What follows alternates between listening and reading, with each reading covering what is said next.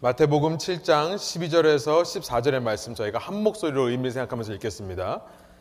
그러므로 무엇이든지 남에게 대접을 받고자 하는 대로 너희도 남을 대접하라. 이것이 율법이요 선지자니라. 좁은 문으로 들어가라. 멸망으로 인도하는 문은 크고 그 길이 넓어 그리로 들어가는 자가 많고 생명으로 인도하는 문은 좁고 길이 협착하여 찾는 자가 적음이라. 아멘. 함께 앉아서 기도하고 말씀 나누겠습니다. 하나님 오늘은 저희가 성령 강림 주일로 지키는 2000년 전 예수님께서 이 땅에 오셨다가 십자가에 달려 죽으시고 부활하신 이후에 40일 동안 제 아들과 함께 계시다가 하늘로 올라가셔서 열흘 후에 하나님의 영이신 예수님의 영이신 성령을 보내주신 사건을 저희가 이 시간 기념하며 이 자리에 모였습니다. 그 성령님, 지금 이 시간 저희의 예배 가운데 주님을 초청하오니 저희의 마음 속으로, 저희의 모여있는 이 회중 속으로 저희와 함께 하여 주셔서 저희와 영원토록 동행하시며 저희를 떠나지 마시고 저희의 왕 되어 주셔서 하나님의 임재와 통치가 저희 삶 가운데 이루어질 수 있도록 지금 이 시간 저희와 함께 하여 주십시오. 우리가 구해달라고 도움을 요청할 때 바로 우리 옆에서 우리의 말하는 것을 들으시고 응답하시는 보혜사 성령님, 저희의 마음과 생각을 이 시간 주장하여 주셔서 하나님의 말씀이 선포될 때에 이것이 사람이 기록한 말로 또 사람이 전하는 말로 받지 않고 예수님의 우리의 목자 되신 주님의 음성으로 받아들일 수 있도록 인도하여 주시며 양인 우리가 그 목자의 음성을 듣고 따라갈 수 있도록 함께 하여 주셔서 주님께서 어디로 우리를 이끄시던 간에 감사와 찬양이 저희 입에서 그치지 아니하며 주님 보여주시는 길을 따라갈 수 있는 레분교회 성도님들 한 분 한 분 될 수 있도록 저희와 함께 하여 주십시오. 감사드리며 예수 그리스도의 이름으로 기도합니다. 아멘. 좁은 문으로 들어가라. 멸망으로 인도하는 길은 크고 넓어 많은 사람이 그곳으로 간다. 어제 어, 유럽의 아일랜드에서 국민 투표로 동성 결혼을 합법화하는 일이 일어났습니다. 세계 최초로 국민 투표에 의해 동성 결혼이 합법화된 것입니다. 2001년 네덜란드부터 시작해서 유럽 국가들이 하나씩 하나씩 동성 결혼을 합법화하였고요. 2003년에 벨기에 그리고 2004년에 미국 메사추세츠 주에서 처음으로 동성애를 인정하였습니다. 그 후에 2005년에 보니까 스페인과 캐나다가 동성 결혼을 인정했고요. 그리고 2010년에 가서 포르투갈이 인정했는데요. 이렇게 스페인과 포르투갈이 2010년까지 인정하고 나서부터인지 2016 이후부터는 남미의 국가들이 동성 결혼을 합법화하기 시작했습니다. 이 분위기가 남미의 전체로 퍼져서요. 지금은 전 세계의 19개 국가가 동성 결혼을 지지하고 있는데요. 대부분이 유럽과 이 북남미에 있는 국가들이에요. 한 나라에서 겨우 10몇 년밖에 안 됐어요. 14년밖에 안 됐어요. 한 나라에서 이런 붐이 일어난 것이 많은 다른 나라에게 영향을 준 것 같습니다. 특히 서구권 문화예요. 현재 미국은 DC와 DC를 제외한 37개 주에서 동성 결혼을 합법화하고 있고요. 지난 4월 28일 대법원에서 이것을 인정할 것인가를 놓고 초심을 하다가 결정을 유보했죠. 그래서 7월 달에 이제 대법원의 판결을 우리가 기다리고 있는 그런 시점에 있습니다. 수천 년 역사를 통해 흔들리지 않았던 결혼에 대한 정의, 이 결혼관이요.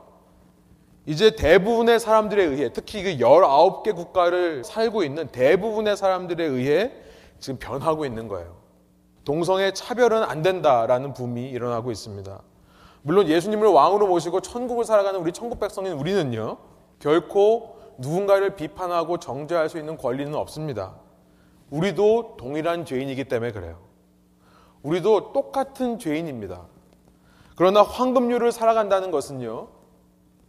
우리가 12절에 읽었던 남에게 대접받고 싶은 대로 남을 대접하라라는 이 말씀대로 살아간다는 것은 상대방의 잘못을 그냥 무조건 덮어주고 무조건 인정해주고 그냥 쿨한 척 넘어가라는 말씀이 아닙니다. 특별히 그것이 이 세대를 살아가는 대부분의 사람들이 옳다고 생각하는 것이기 때문에 그냥 별 생각 없이 함께 동조해주는 길을 걸어가라. 괜히 문제 일으키지 말고 남들 다 가는 대로 따라가라 라는 의미에서 황금률을 말씀하신 것이 아니에요. 우리가 지난 시간에 살펴봤지만 우리는 누군가의 눈에 있는 티를 빼어주어야 됩니다. 그러기 위해 먼저 내가 내 자신의 죄를 회개하는 일이 있어야 돼요. 그리고 나서 빼주라고 말씀하셨어요. 독일의 철학자이자 사상가이자 신학가였던 힐무 틸리케는요, 이런 얘기를 했습니다. 사람들은 일반적으로, 본성적으로 가장 저항이 없는 길을 택한다. 그렇기 때문에 어떤 길 중에 가장 본성적으로 저항이 있을 것 같지 않은 길을 택하게 된다라는 말을 했어요. 그러다 보니까 사람들은요, 많은 사람들, 대부분 사람들이 걸어가는 길을 걷습니다. 왜냐하면 많은 사람들이 가는 길로 가야 저항이 없기 때문에 그래요. 많은 사람들이 어떤 길을 가고 있습니까? 어떤 방향으로 가고 있습니까? 세상을 가만히 들여다보면요. 많은 사람들은요, 대부분의 사람들은 내 자신을 죽이는 길로는 가지 않습니다. 세상은요, 자아, 이 self, 내 자아를 살리는 길을 찾아 열심히 걸어가요. 하나님의 존재나 하나님의 말씀은 상관이 없는 것입니다. 가장 인간적인 것이 최선이라고 생각을 하는 거예요. 인간적으로 봤을 때 그들도 불쌍하다라는 생각을 하는 거죠. 인간적으로 봤을 때 그들도 차별하지 말고 인정해줘야 된다. 이 방향으로 가는 거죠. 그래서요, 이렇게 자아를 따라가는 사람들의 삶을 보면요, 세상 대부분의 사람들이 이 자아를 따라가며 자아 도취의 삶을 사는 것 같아요. 어떤 사람들은요, 자신의 스펙을 쌓느라 자기의 영광을 챙기느라 열심히 살아갑니다. 학교 다니시는 분들 중에 그런 분들이 있죠. 어, 사실은 제가 옛날에 그랬어요. 제가 미국 처음 왔었을 때 친구들과 담을 쌓고 살았습니다. 공부만 했어요. 별로 안 믿으시는 눈치신데요. 한국 사람들을 안 만났어요. 미국에 왔으니까 영어 배워야지. 그래서 제가 한국 사람들 교회도 잘 안 나가고요. 미국 애들하고만 계속 만나면서 영어 배우려고 그렇게 악착까지 살았던 적이 있었습니다. 가만히 들여다보니까 나를 살리려고 했던 것 같아요. 세상에 나를 살리려고 자아 도취된 사람들이 이런 성향이 있는 사람들이 있어요. 내 스펙을 쌓느라, 내 영광을 쌓느라 열심히 삽니다. 나는 문제가 없다고 생각합니다. 그러나 사실은 교만이라는 가장 큰 죄를 범하고 사는 거예요. 그 반대에 또 어떤 사람들은요, 이런 사람들도 있어요. 자기의 쾌락에 심취해 있는 사람들도 있어요. 자아도취의 삶을 살다 보니까 내가 기쁜 것이 최고야 라는 생각을 하다 보니까 게으름과 부도덕함 속에 자신을 내어주고 게으른 모습으로 살아가는 사람들도 있습니다. 제가 처음에 하와이 와서 그렇게 열심히 사람 안 만나고 살다가요. 어느 순간 그 하와이 몇 년 살다 보니까 하와이는 항상 날씨가 똑같아요. 그러다 보니까 이게 무기력해지더라고요. 늘 80도, 90도 그 날씨예요. 햇빛 쨍쨍하고요. 시간이 가도 시간이 가는지 모르겠어요. 어느 순간 저도 그런 걸 겪은 적이 있어요. 우울증 비슷한 걸 겪은 적이 있어요. 그냥 아무것도 하기 싫고 집에만 있고 드라마는 드라마는 다 챙겨보고 쇼 프로그램 쇼 프로그램 다 챙겨보면서 더 재밌는 건 없나 이렇게 찾던 그 시절이 있습니다. 제가 이 얘기를 왜 하는지 모르겠네요. 아무튼요, 세상 사람들은 자아를 챙기려고 내 자아를 살리는 방향으로 간다는 거예요. 저는 이 예수님의 마태복음 7장 13절부터 14절의 말씀을 읽으면 항상 떠오르는 한 가지 그림이 있어요. 그것은 뭐냐면 넓은 통로에 수많은 사람들이 한 방향으로 걷고 있는 그런 그림입니다. 어느 방향으로 걷는가? 본성이 원하는 방향. 내 자아가 사는 방향으로 어떤 사람들은 열심히 시간 아껴가면서 어떤 사람들은 게으르게 부도덕적으로 살아가는 모습이 있습니다. 그러나 그 길을 걷던 사람 중에 한 사람이 그 길을 걷다가 문득 아, 이 길로 가면 안 되겠구나. 돌아서서 걷는다고 생각해 보세요.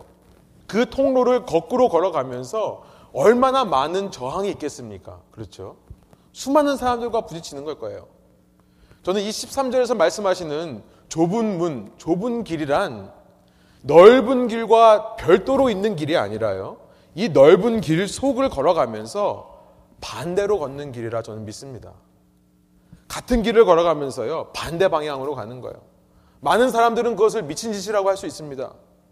그렇게 거꾸로 가면서 주위 사람들 힘들게 하는 거 아니냐. 아니, 무엇보다 정작 본인이 얼마나 힘들까. 사람들과 부딪히면서.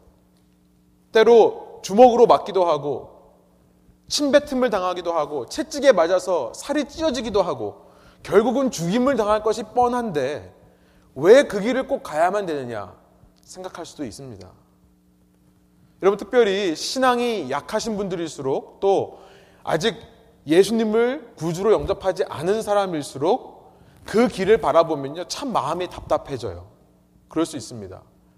그 길을 걸어가는 것은 참 불편하고 힘든 길이라고 생각할 수 있습니다. 내가 즐기는 것, 내가 좋아하는 것을 못하게 되기 때문에 불행한 길이라고 생각할 수도 있습니다.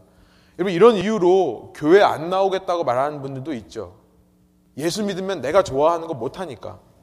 아니, 예수님이란 분은 왜 하필이면 남들 가는 방향으로 다 안 가고 거꾸로 가셔서 이렇게 그를 따르는 사람들을 불편하게 하는 거냐. 왜 우리도 예수님을 따라가면 이런 쾌락을 버리고 자아를 포기하는 삶을 살아야 되는 거냐? 이런 질문들을 하는 사람들이 있어요. 왜냐하면요. 많은 사람들이 본성적으로 찾는 그 길은요. 자살 행위와 같기 때문에 그렇습니다. 자살 행위와 같기 때문에 그래요. 오늘 본문 13절이 그것을 말씀하신다고 저는 믿습니다. 우리 13절 다시 한번 한 목소리로 읽어볼까요? 좁은 문으로 들어가라. 멸망으로 인도하는 문은 크고 그 길이 넓어 그리로 들어가는 자가 많고 하이라이트 된 부분을 보십시오. 멸망으로 인도하는 문. 이 길로 가면 멸망으로 간다는 거예요. 많은 사람들이 걷는 길, 내 자아를 살리겠다고 걷는 길 끝에는 멸망이 있다는 것입니다. 여러분, 저는 오해하지 않으셨으면 좋겠어요. 예수 믿는 게 힘들까봐, 예수 믿으면 불편해질까봐 예수님 안 믿으려고 하시는 분들 오해하지 않았으면 좋겠습니다. 본성적으로 내가 걷는 길은요, 결코 나를 살리는 길이 아니에요. 내가 본성적으로 즐거워하고 기뻐하는 그 쾌락과 즐거움은요, 나를 만족시켜 주지를 못하는 것입니다. 내가 하나님과 상관없이 즐기는 모든 쾌락과 즐거움은요, 하나도 예외 없이, 하나도 빠지지 않고 다 나를 망하게 하는 것이라는 거예요. C.S. 루이스라는 분은 아시죠? C.S. 루이스가 쓴 책 중에 Screwtape Letter라는 책이 있습니다. 스크루테이프의 편지라는 책인데요. 읽어보신 분들 있으시죠? 스크루테이프라는 한 악마가요. 참 너무 재밌어요. 기발한데요. 스크루테이프라는 악마가 자신의 조카 악마인 웜우드라는 악마에게 쓴 편지예요. 각 악마마다 아마 담당한 사람이 있나 봐요. 그 사람을 이 책에서는 가리켜서 patient라고 합니다. 환자라고 그래요. 각 환자 하나씩 악마가 담당하고 있는데요. 이 경험이 많은 삼촌 스크루테이프 악마가요. 이제 갓 악마 일을 시작한 이 웜우드에게 조언을 하는 내용이에요. 너 그 환자를 이렇게 이렇게 해서 망하게 해라. 그 비결을 가르쳐 준 책입니다. 그 책의 챕터 9, 9장에 보면은 이런 말을 하는 것이 나와 있습니다. 제가 영어로 되어 있는 것인데 번역을 해봤습니다. 한번 읽어드릴 테니까 보시기 바래요. 여러분 주보에 적혀 있습니다.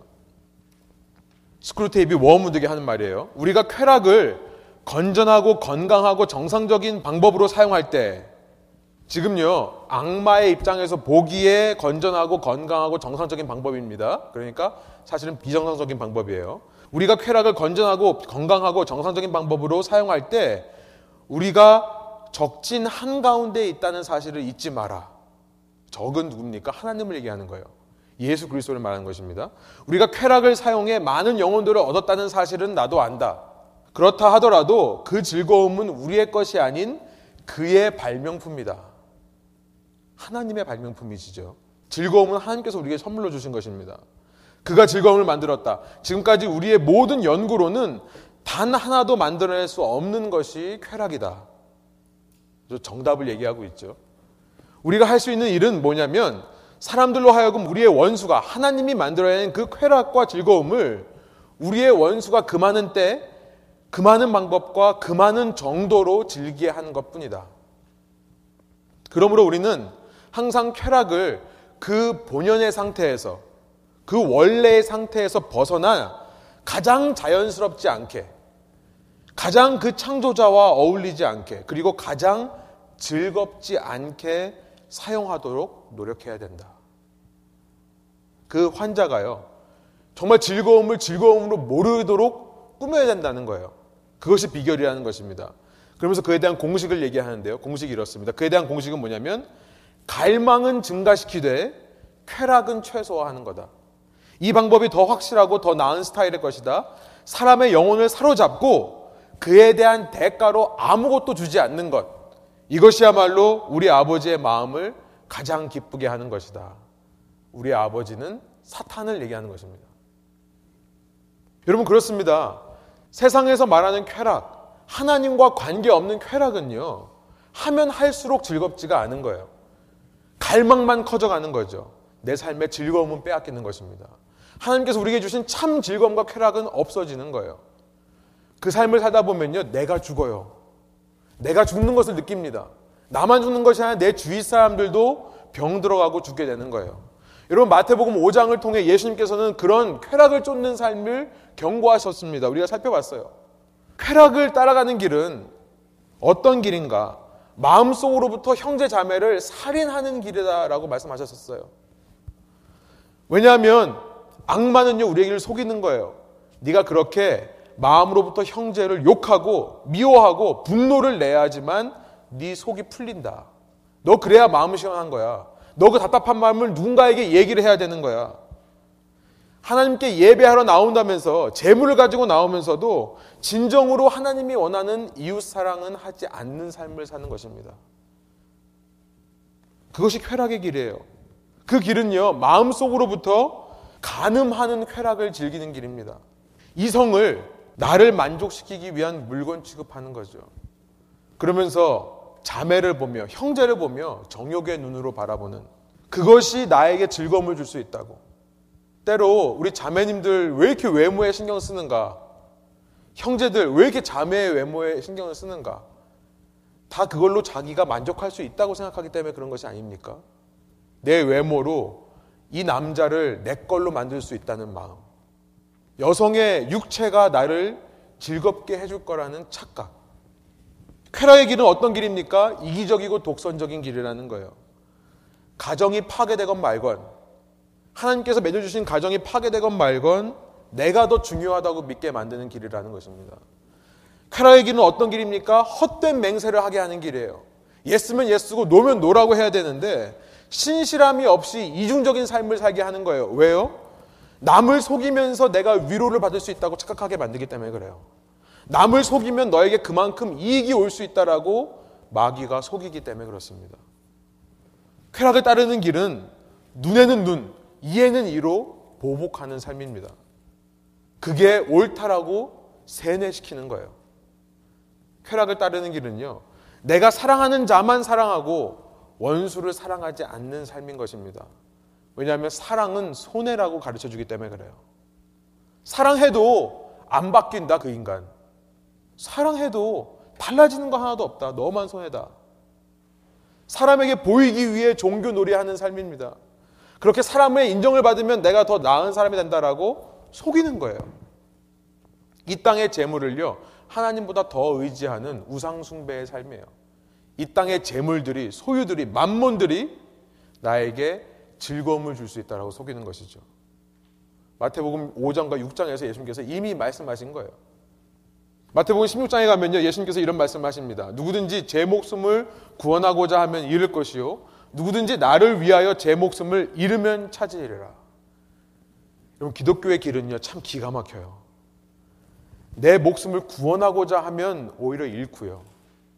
내 자아를 포기하면 사는 길인 것입니다.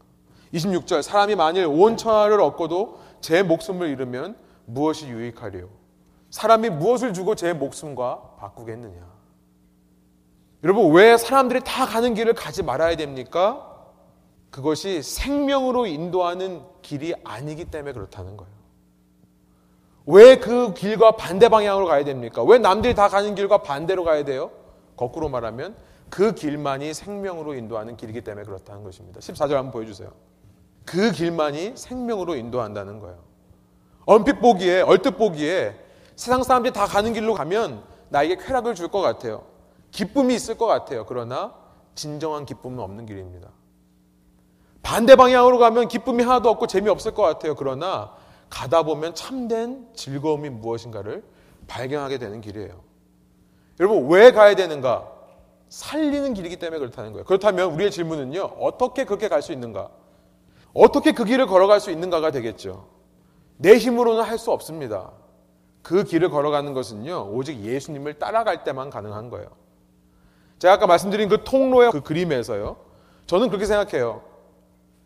내가 어떻게 예수님을 믿게 되었는가 돌아봤을 때, 제가 그 길을 열심히 아무 생각 없이 본성적인 길을 걷고 있는데요, 누군가가 나를 향해 걸어오고 계시는 거죠. 예수 그리스도십니다. 그 예수님이에요. 나를 지나가시면서 나에게 한마디 던지세요. Follow me. 나를 따라라.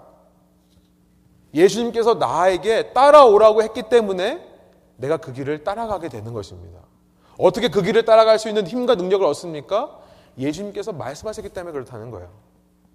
여러분 이것이 얼마나 간단한 진리인지 요한복음 10장이 이렇게 얘기해요. 제가 10장 2절부터 9절까지를 한번 읽어드릴게요. 문으로 들어가는 이는 양의 목자라. 문지기는 그를 위하여 문을 열고 양은 그의 음성을 듣나니 그가 자기 양의 이름을 각각 불러 인도하여 내느니라. 자기 양을 다 내어놓은 후에 앞서가면 양들이 그의 음성을 아는 거로 따라오되. 어떻게 우리가 넓은 길로 가지 않고 좁은 길을 따라갈 수 있습니까?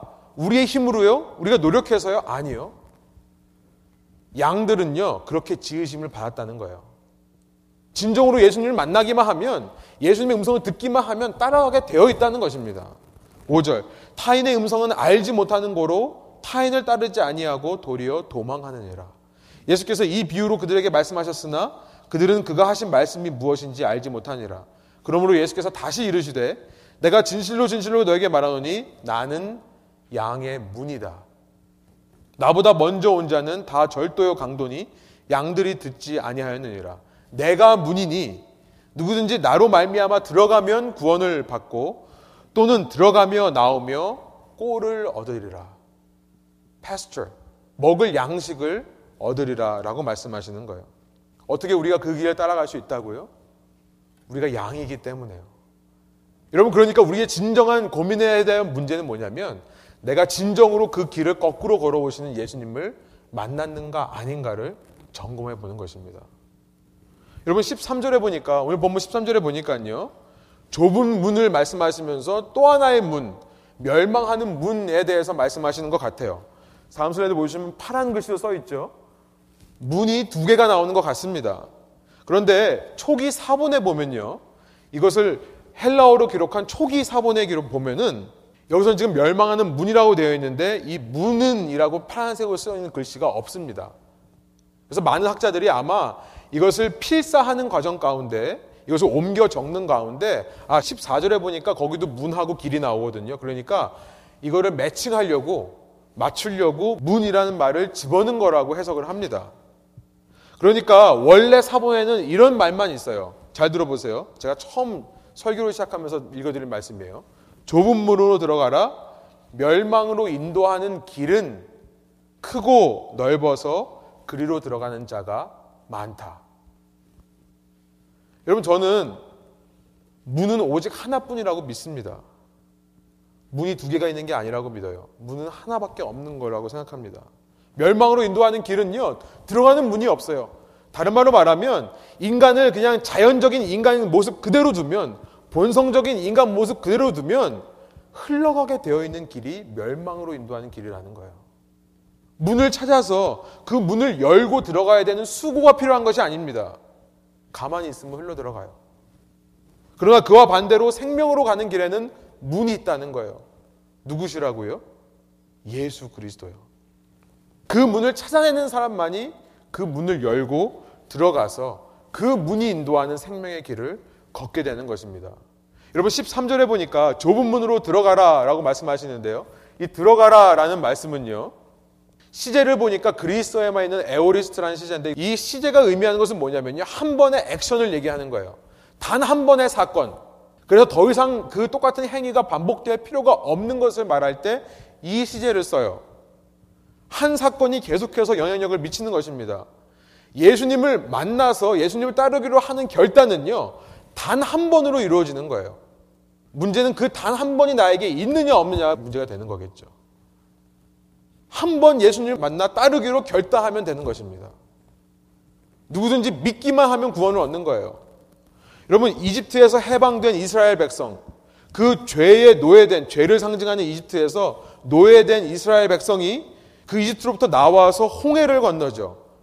홍해라는 바다가 갈라지고 없던 길이 생겨났습니다. 이전에는 볼 수 없던 길이 생겨났어요. 그 길을 걷고 나자 다시 물이 합쳐져서 길이 안 보이는 거죠.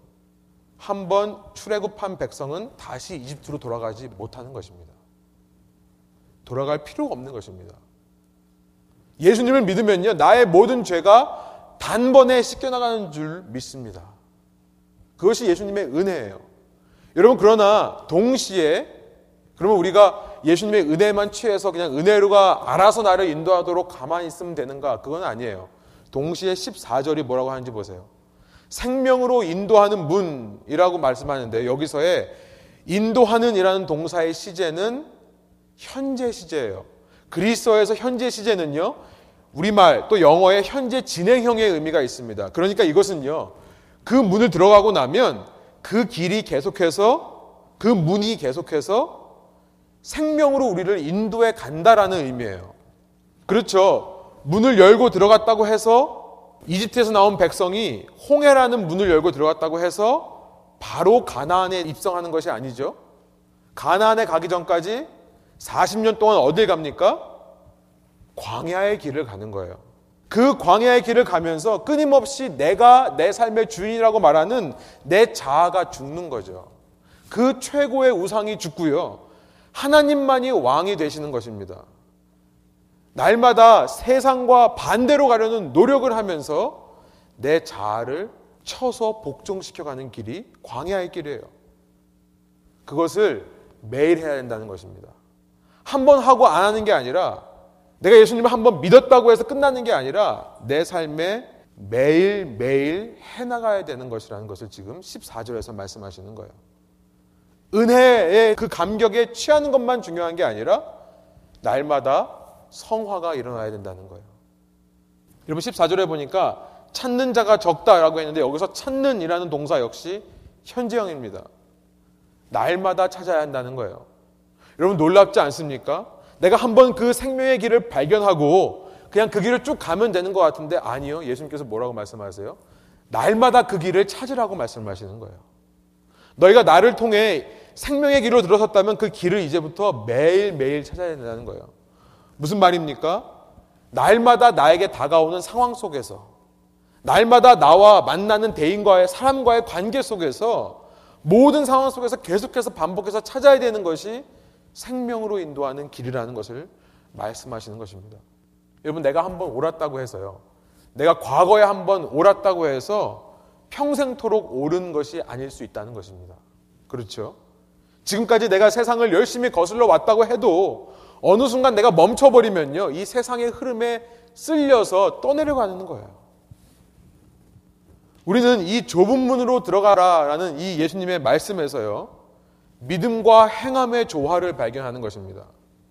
칭의의 은혜와 성화의 과정의 조화를 발견하는 거예요.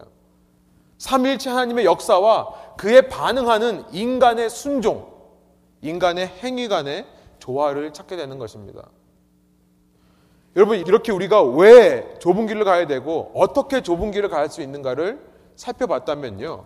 우리에게 적용할 수 있는 것은 단 한 가지라고 생각합니다. 간단해요. 그럼 우리는 하루하루 어떤 원리로 무엇을 이루며 살아가야 됩니까? 여러분, 답은 우리가 지난주 시간에 봤던 황금률이에요. 다시 12절로 돌아가는 것입니다. 오늘도 내 삶의 자리에서 황금률을 실천하면서 예수님의 뒤를 따라가야 되겠다. 여러분 왜 다시 12절로 돌아가는지 아십니까? 이것을 알려면요. 우리가 구약에 가서 구약에서 하나님께서 백성들에게 계명을 주셨을 때 그 이후에 어떤 말씀을 하셨는지를 좀 살펴보면은 제가 왜 이 말씀을 드리는지 여러분 이해가 되실 거예요. 예수님께서 지금 이 말씀을요 갈릴리 바다에서 말씀하시는데 그로부터 1500년 전에 하나님은 시내산 위에서 이집트로부터 해방된 이스라엘 백성에게 처음으로 나타나셔서 하나님의 계명을 말씀하십니다. 그 유명한 10계명이에요. 이것은 성경의 두 번째 책인 출애굽기에 기록되어 있어요. 출애굽기 20장입니다. 하나님께서 이 10계명을 말씀하시고 나서 20장부터 23장까지 여러 계명을 말씀하시는데요. 그 계명의 마무리를 어떻게 하시냐면 23장에 가서 축복과 저주의 말씀을 하시는 것으로 끝을 내요. 경고의 말씀을 하시는 것입니다. 내가 이 계명을 듣고 이 말씀에 순종해서 하나님만을 왕으로 섬기며 살면 하나님만 따라가기로 결단하면 이것이 너에게 복이 되겠지만 그러지 않고 너희가 하나님이 말씀하신 그 첫 번째 계명 10계명의 가장 처음이었던 너희는 나 외에는 다른 신을 두지 말라. 그 계명을 어겨서 다른 신을 쫓아가면 너에게 저주가 있을 것이다. 너희 스스로 함정에 빠지는 꼴이 될 것이다. 경고하시는 것이 나옵니다. 출애굽기 다음 책인 레위기에도 보면요. 레위기에서 수많은 율법들을 말씀하시죠. 레위기의 주제는 거룩인 거 아시죠? 구별된 거 아시죠? 하나님의 백성들이 어떻게 다른 백성들과 구별될 수 있는가? 어떻게 하나님의 거룩을 회복할 수 있는가를 기록한 책이 레위기예요. 그래서 하나님께서 여러 가지 명령을 하십니다. 그 명령들을 하고 나서 맨 마지막에 가면 26장이에요. 하나님께서 동일하게 축복과 저주의 말씀을 하시는 것이 나와요. 내가 이 모든 계명을 지키면 하나님께서 너희와 함께 하셔서 다른 나라가 너희를 침략하지도 못할 것이지만 너희가 이 말씀을 듣지 않으면 하나님께서 너희를 다른 나라의 손에 넘겨줄 거다. 경고하는 것이 나옵니다. 여러분 그 다음 다음 책인 신명기에도요. 신명기에서 모세가 하나님의 계명을 다시 한번 정리해서 이제 가나안 땅에 들어가기 바로 일부 직전에 있는 그 이스라엘 백성에게 다시 한번 말씀을 전하죠. 그렇게 말씀을 전해놓고 후반부에 가서 28장부터 30장에 보면 똑같이 축복과 저주의 말씀이 들어있는 것이 나와 있습니다. 하나님께서는요 항상 이렇게 말씀하세요. 계명을 말씀하신 후에는 이 계명을 지켰을 때 어떤 일이 일어나고 지키지 않았을 때 어떤 일이 일어나는 것을 항상 경고하셨었어요. 신명기 28장에 유명한 말씀이 있죠. 너희가 이 말씀을 들으면 너희가 나가도 복을 받고 들어와도 복을 받고 그러나 이 말씀을 지키지 않으면 너희가 나가도 저주를 받고 들어와도 저주를 받는다. 그 말씀이 있는 거예요.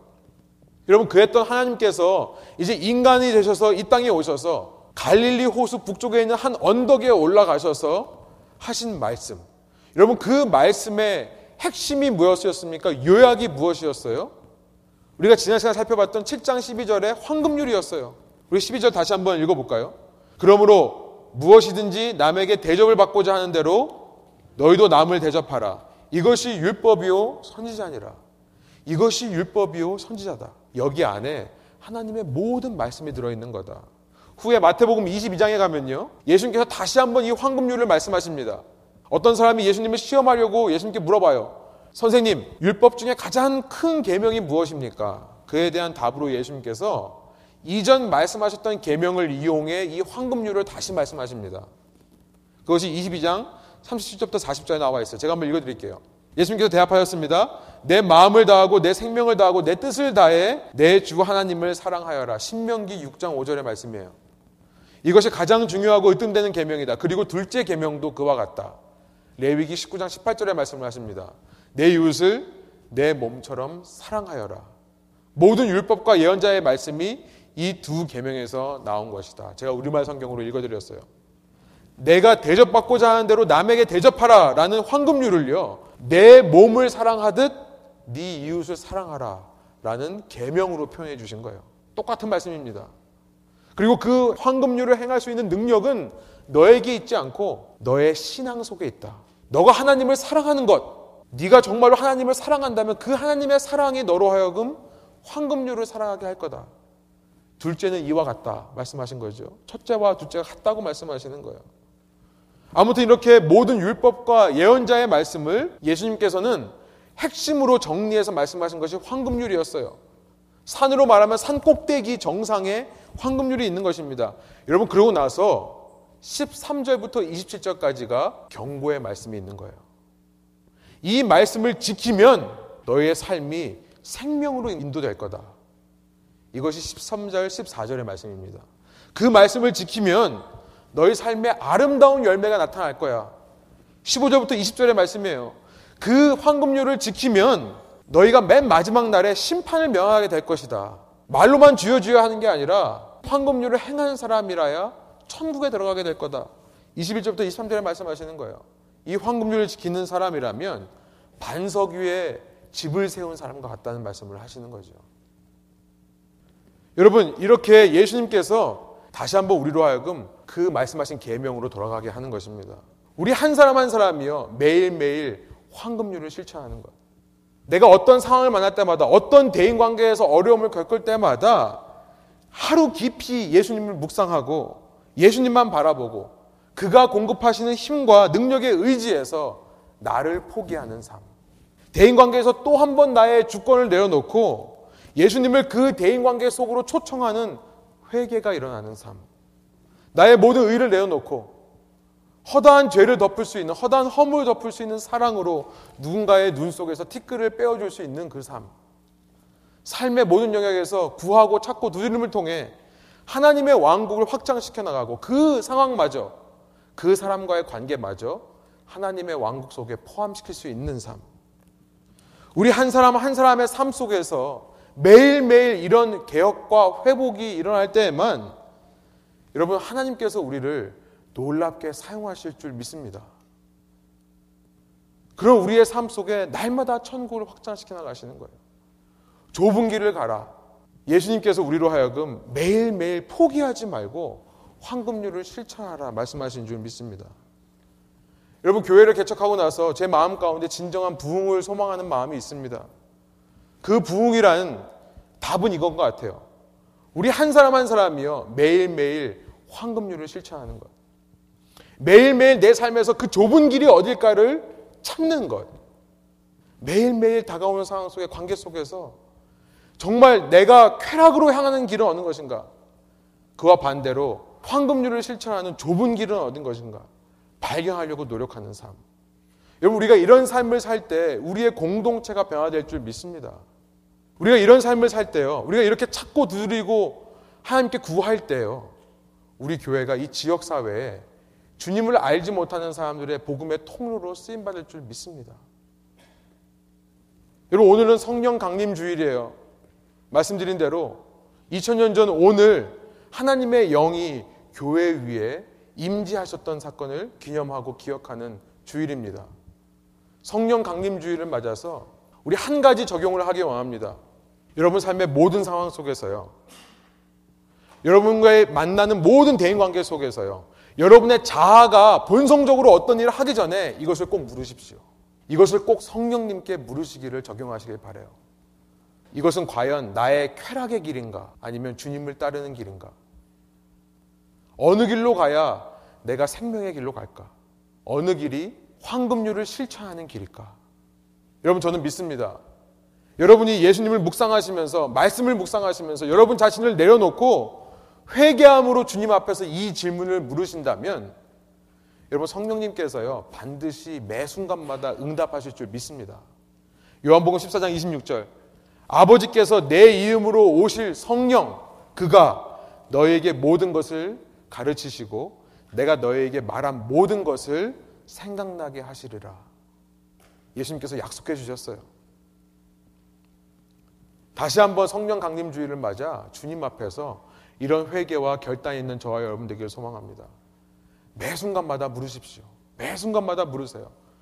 하나님의 음성을 듣고 여러분 삶 속에 좁은 길을 걷지만 그 가운데서 진정한 쾌락과 즐거움을 발견하며 날마다 하나님의 왕국을 확장시켜 나가시는 네분교회 한 분 한 분 저와 여러분 성도님 되기를 축복하며 말씀을 전합니다. 함께 기도하시겠습니다. 우리 이 시간 기도하실 때에 어, 들은 말씀에 우리가 순종하는 삶을 살아보기를 원합니다. 어제까지의 우리의 신앙 고백, 그것도 물론 중요하지만 그 신앙 고백 다가 아닙니다. 오늘 주님께서 받기 원하시는, 주님께서 찾으시는 우리의 신앙 고백이 있는 줄 믿습니다. 예수님께서는 매일매일 그 생명으로 들어가는 문을 열고 그 길을 걸어가고 매일매일 그 길을 찾으라고 말씀하셨습니다. 물론 이 모든 것은 우리가 좁은 문으로 들어갈 수 있는 것은 일방적인 하나님의 은혜입니다. 그러나 그 은혜를 체험한 사람이라면 내 삶에서 은혜에 합당한 순종이 일어날 줄 믿습니다. 이 시간 말씀에 의지해서 우리가 너무나 잘 아는 말씀이고 너무나 쉬운 말씀입니다. 그러나 실천되는 말씀 되기를 원합니다. 주님, 모든 상황 속에서 제발 제가 제 자아를 내려놓을 수 있도록 인도하여 주십시오. 모든 사람과의 관계 속에서 끊임없이 내 경험과 내 지식이 나의 삶을 주장하지 않도록 인도하여 주시고 내려놓을 수 있도록 인도하여 주십시오. 그 길이 마치 자살 행위와 같은 길이라면 나를 멸망시키고 나에게서 참 즐거움을 뺏어가며 풍성한 삶을 뺏어가고 주님께서 허락하시는 이 땅에서 우리가 맛봐야 되는 감격과 즐거움을 뺏어가는 길이라면 돌아서게 하여 주십시오. 회개하게 하여 주십시오. 내 눈에는 그 길이 즐겁지 않아 보여도 주님께서 황금률을 말씀하시기에 그 길로 걸어가면 반드시 생명을 얻을 것이고 그 길로 걸어가면 반드시 아름다운 열매를 맺을 거라 말씀하시기에 순종하는 제가 될 수 있도록 인도하여 주십시오. 이렇게 결단하는 마음으로 우리 주님 앞에 기도하며 주 앞에 나가겠습니다. 함께 기도하시겠습니다.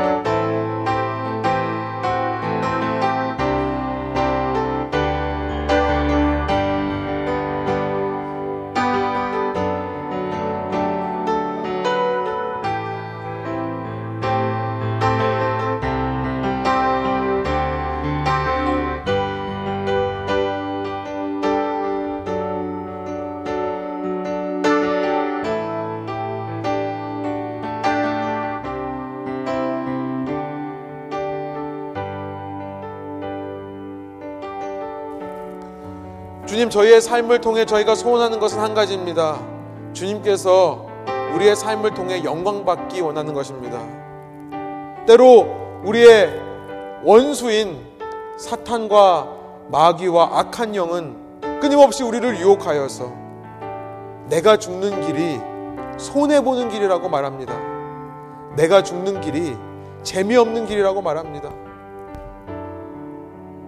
그것은 일부 극소수의 사람들이 걸어가는 길이고 나는 그저 많은 사람들이 걷는 길로 걸어가도 문제 없다라고 우리를 속입니다. 물론 주님의 은혜로 우리가 구원을 받았습니다. 주님의 은혜로 우리가 이 자리에 서 있습니다. 그러나 주님의 은혜는 반드시 은혜에 합당한 행실로 이어지는 것을 기억합니다. 아름다운 열매를 맺게 되어 있는 줄 믿습니다.